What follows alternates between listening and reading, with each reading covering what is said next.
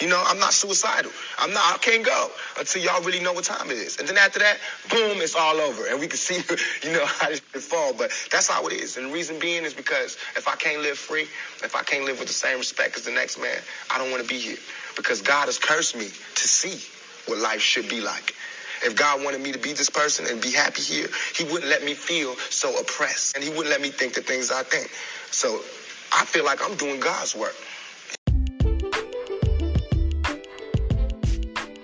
Good morning, everybody, and welcome back to the What Do I Do Now podcast. I'm your host, Marquise DMC, and today's topic dealing with the unexpected. Dealing with the unexpected. This morning, I got ready to go pick up my son from work. I'm already tired. I'm like half out of it, and I'm trying to wake myself up. It's a little chilly outside, and I hate getting him in the mornings, to be honest, but you know, I'm proud of him that he's working. I get in my Cadillac and I start it up and I'm moving it because when I come back, I don't want to have to move it later. I'm going to have to get something out of the garage. So I figured I'd move it now.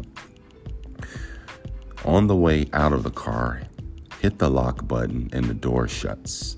Yes, the engine is running. The heat is up, the windows are rolled all the way up, and I have no backup spare. Talk about being mad as a hornet trapped in a pillowcase, frustrated, out of this world. So I'll go ahead and get in the other car and just go get him.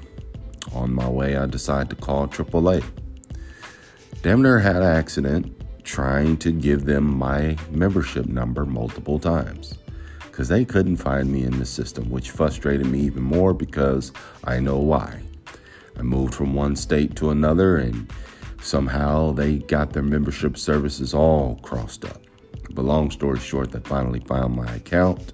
But by the time they did, I had missed my son's exit, had to backtrack another 30 minutes. He's calling me, wondering where I'm at, which made me even more upset.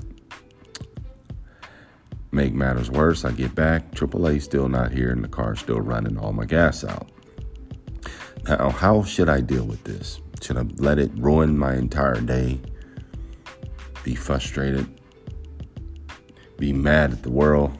or should I just laugh it off and just learn how to deal with the unexpected? You tell me. Well, I'm going to try my best to keep a positive attitude.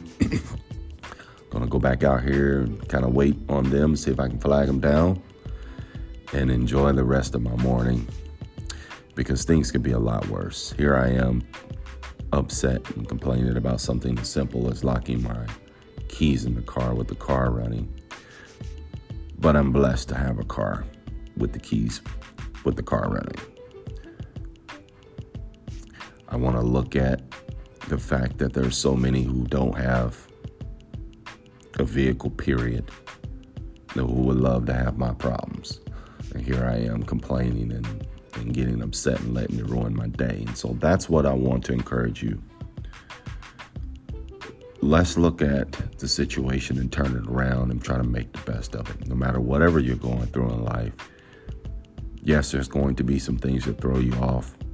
But before you know it, if you stay mad, you can't think straight, and you make a situation a whole lot worse.